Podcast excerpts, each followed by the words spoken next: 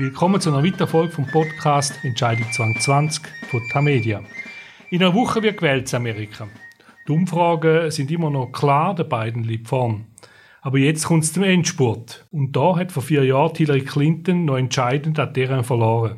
Wie sieht es da mal aus? Darüber unterhalte ich mich mit Martin Kilian, unserem langjährigen Korrespondent in den USA. Er ist in Charlottesville im US-Bundesstaat Virginia. Ich bin Christoph Münger und leite das Ressort International von der Tamedia-Redaktion in Zürich. Guten Tag, Martin. Guten Tag, Christoph. Wir haben ja letzte Woche die zweite Debatte gehabt. Hast du gesehen und was ist dein Eindruck gewesen?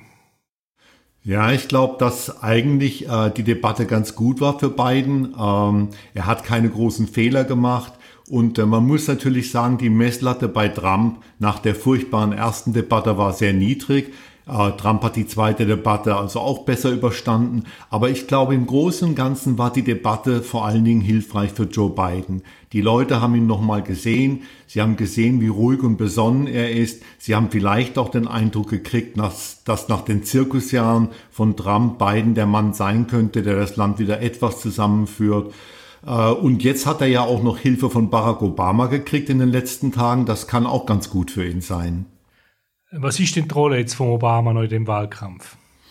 Er wird vor allen Dingen äh, Minderheiten ansprechen. Er wird junge Amerikaner zu mobilisieren versuchen. Und das kann extrem wichtig sein. Er hat am Samstag eine Art Generalabrechnung mit Trump gemacht in Miami. Und das war eine 45 Minuten Rede, sehr fulminant. Und das kann natürlich schon Joe Biden in diesem Endspurt helfen.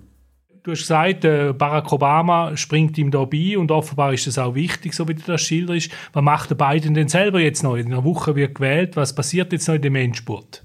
Er macht das, was er immer gemacht hat, nicht allzu viel und er macht diese Drive-In-Veranstaltungen, äh, äh, die sind eigentlich ganz lustig. Also er steht auf einem Podest irgendwo an einem großen Parkplatz und vor ihm sind die Leute in äh, Autos angefahren und wenn er etwas sagt, was ihnen sehr zusagt, dann hupen sie alle. Es ist tatsächlich Wahlkampf in Corona-Zeiten und man muss jetzt im Nachhinein sich fragen, wenn man diesen Schlafwagen-Wahlkampf von Joe Biden anguckt, der ja wie wir schon mehrmals in unserem Podcast gesagt haben, im Keller seines Hauses in Wilmington, Delaware vor allem stattfand. Man muss jetzt sagen, dass es vielleicht eine geniale Idee war. Was hilft mir jetzt neben dem Obama sonst noch in den letzten Tagen? Also nur die Autohuperei oder gibt es noch andere Leute, die sich für ihn einsetzen? Oder was passiert da noch konkret? Ich kann mir nicht vorstellen, dass der jetzt einfach da mit dem Schlafwagen durchs Ziel fährt. Nein, er, er selber macht ja diese äh, Veranstaltung mit den Autos und dann gibt es natürlich eine ganze Reihe von Surrogates, also von Demokraten, die ihm helfen. Und was mir besonders imponiert hat, ist die Rolle von Pete Buttigieg. Du erinnerst dich, Christoph, das war der junge schwule Bürgermeister aus Indiana, der bei den demokratischen Vorwahlen auch mit antrat. Und Buttigieg ist jetzt äh, die Kanone von Biden auf Fox News geworden und macht dort eine blendende Figur. Und äh, ich rechne mal damit, dass äh, Buttigieg dafür auch belohnt wird. Es gibt in Washington Geflüster, dass er Botschafter bei den Vereinten Nationen werden soll, falls Joe Biden die Wahl gewinnt. Es gibt also viele, viele Helfer, die Joe Biden jetzt ins Ziel bringen wollen. Aber wie gesagt, es kann sich noch einiges ändern in diesen letzten sieben Tagen. Du verstehst meine Skepsis. Ich habe die da jetzt immer wieder an den Tag gelegt. Ich lege sie auch jetzt an den Tag vor vier Jahren äh, ja, hat Hillary Clinton auch geführt. Wir haben das oft wiederholt. Äh, was passiert, wenn der Biden trotz den guten Umfragewert eigentlich sollte verlieren? Das wäre wirklich schlimm für die Demokratische Partei. Ich glaube, dass es dann wirklich einen Grabenkampf geben würde zwischen Moderaten und dem linken Flügel, der sehr viel stärker ist als vor vier Jahren. Man müsste sich dann generell fragen, wie man in Zukunft diese Partei aufbaut. Und was natürlich auch wichtig ist, dass es eine Generationswechsel geben muss.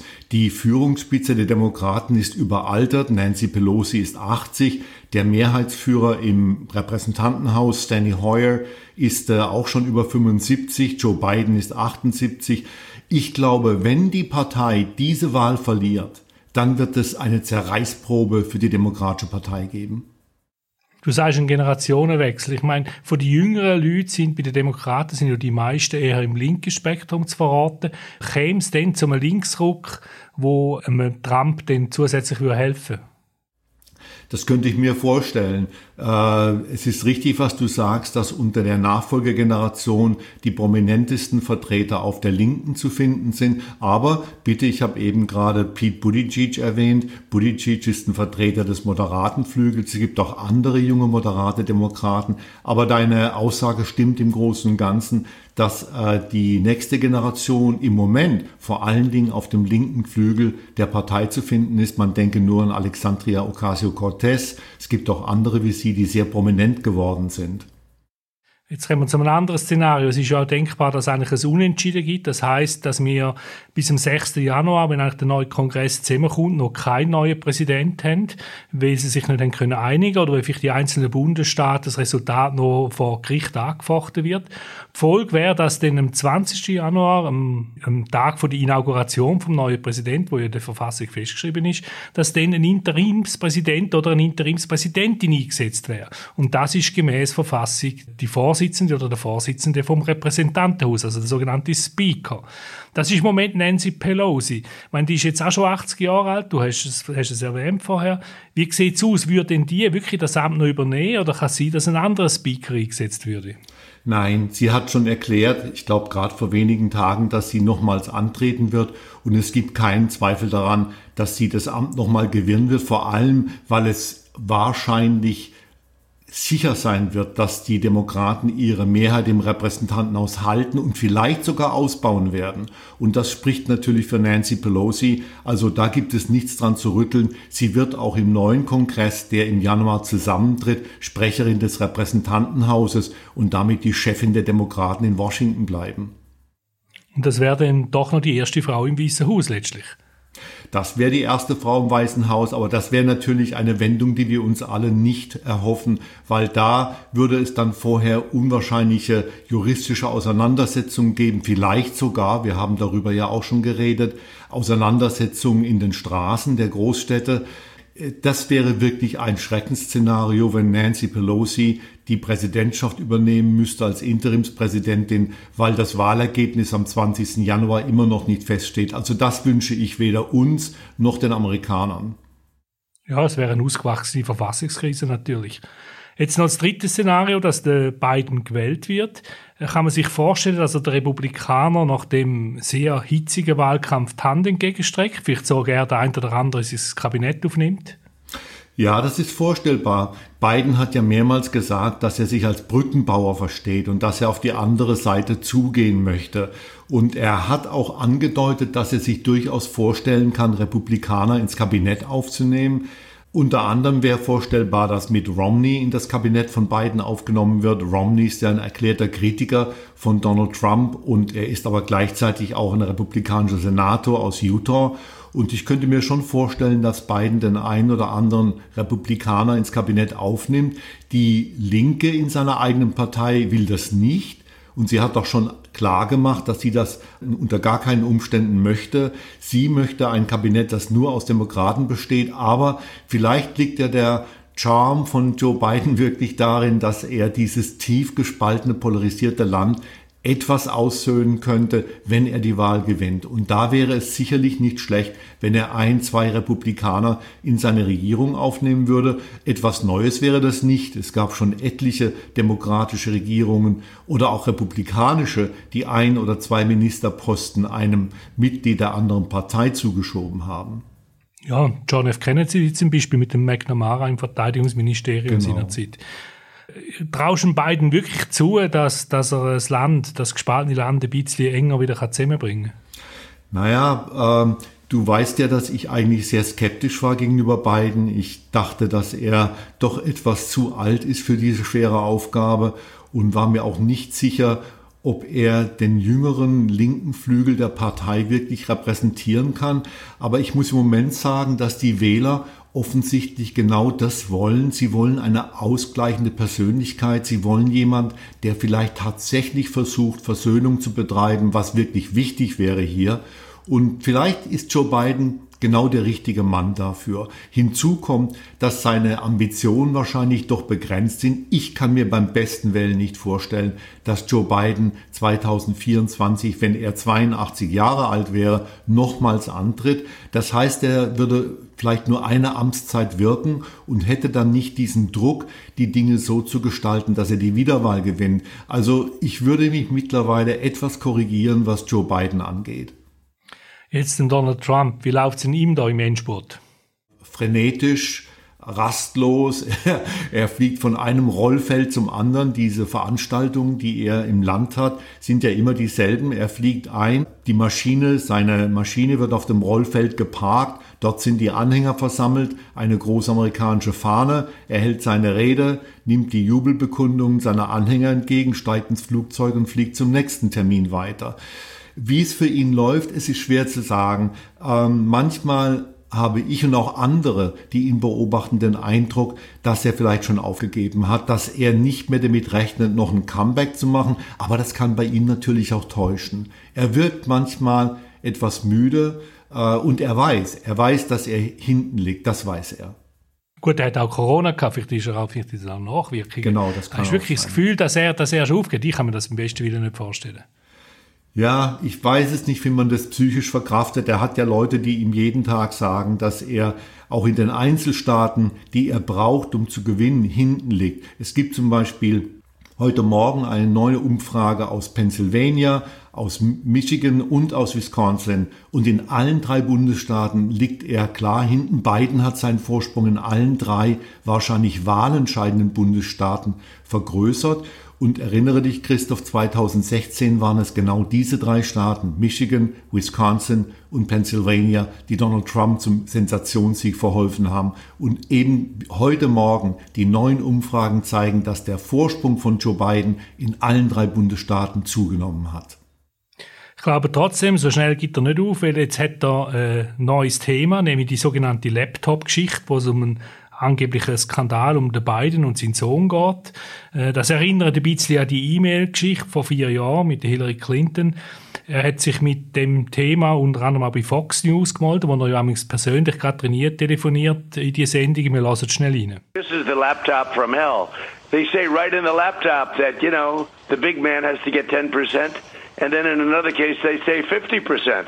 This is 100%. This is, and even if he didn't get, and he does get, and he lives like a king, even if he didn't get all of this money, and everybody's known this in Washington for a long time. This isn't surprising. Nobody's surprised by this. But even if he didn't, you can't go to China and have the son walk out with one and a half billion dollars to manage. You can't go to Ukraine and have him get $183,000 a month with a $3 million upfront payment.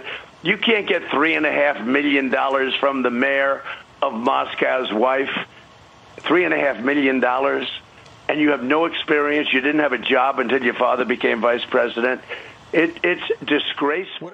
Das also der Donald Trump, der von dem Laptop äh, redet, der auf dubiosen Weg äh, irgendwann zu ihm, respektive zu seiner Regierung gelangt ist. Er redet vom Laptop aus der Hölle, also Laptop from Hell, wo die E-Mails abgespeichert sind, wo angeblich der Sohn Hunter Biden stark belastet und auch der Vater, wo angeblich zeigt, dass der korrupt ist. Äh, wird Trump mit der Geschichte Erfolg haben, Martin?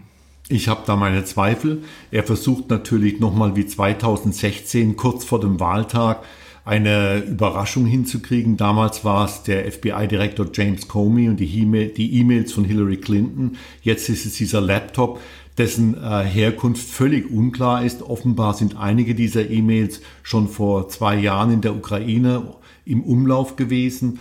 Äh, ich kann mir nicht vorstellen, dass das verheben wird. Ich glaube auch nicht, dass die offensichtlichen Probleme von Bidens Sohn Hunter diesen Wahlkampf beeinflussen werden. Man muss sich vorstellen, Hunter Biden war alkohol- und drogenabhängig. Und das ist eine Erfahrung, die viele amerikanische Familien gemacht haben. Man denke nur an die Opioid-Krise, also an die Opiatenkrise. Und jetzt äh, wird natürlich bei vielen Amerikanern Erinnerungen wach werden an das eigene Familienschicksal, wenn sie an die beiden Familie denken und wenn sie sehen, was Hunter Biden hinter sich hat und was er angestellt hat, was er nicht so toll gemacht hat. Ich kann mir sogar vorstellen, dass dieser Versuch kurz vor dem Ende die Biden-Familie zu kriminalisieren wegen des Verhaltens von Hunter Biden bei vielen Amerikanern einen Reflex auslösen wird, der Joe Biden vielleicht zugutekommen wird, weil eben, wie gesagt, so viele amerikanische Familien auch Erfahrungen mit Familienmitgliedern gehabt haben, die alkohol- oder drogenabhängig waren. Jetzt mal abgesehen von dieser Laptop-Geschichte, was erwartest du noch den letzten Tagen von dieser Trump-Kampagne?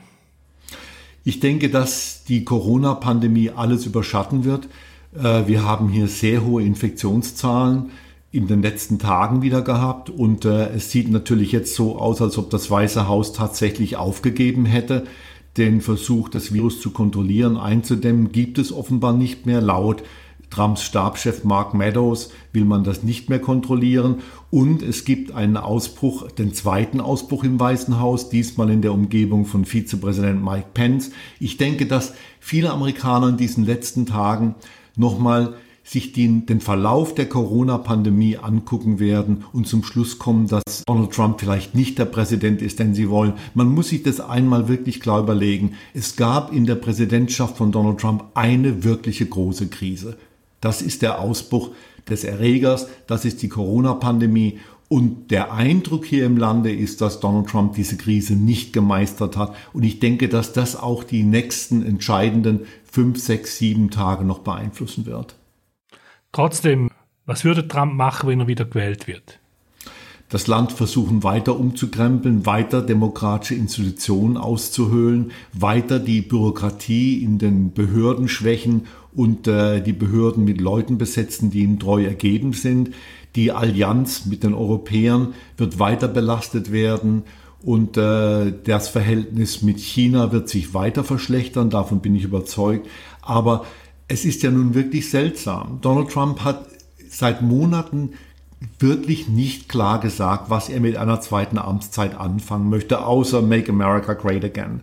Ähm, das ist der Slogan seines Wahlkampfs, wie wir alle wissen, aber er hat kein richtiges Programm vorgelegt. Die Partei hat auch kein Programm. Das heißt, das Programm ist Donald Trump selber. Und ich kann mir vorstellen, dass die Amerikaner dessen einfach müde sind. Trotzdem, Frage, wer kommt jetzt? Seit einem guten Jahr machen wir den Podcast. Immer wieder mal zwischendrin nehmen wir die Frage auf, was meinst du jetzt? Ein paar Tage vor der Wahl. Ja, wir sind natürlich alle irgendwo gebrannte Kinder wegen 2016, aber ich würde sagen, Joe Biden gewinnt. Die Demokraten werden drei, vier, fünf Sitze im Repräsentantenhaus hinzugewinnen und der Senat wird ganz knapp werden. Entweder 50-50 oder vielleicht die Republikaner mit 51, die Demokraten mit 49. Es wird eine sehr knappe Angelegenheit werden. Joe Biden gewinnt mit einem Vorsprung von, ich würde sagen, vier bis fünf Prozentpunkten. Also landesweit. Und wie würdest du das in Prozent ausgehen, jetzt als Wahlprognostiker, es ist deine zehnte Wahl, wie groß ist die Wahrscheinlichkeit, dass der, der Biden gewinnt, die Prozent? Im Moment 80 Prozent. Ja, das ist sehr hoch. Ich bin da skeptischer, ich bin da nicht so sicher, ob das wirklich klappt. Also ich bin da sehr brennt von 2016, wenn du so willst.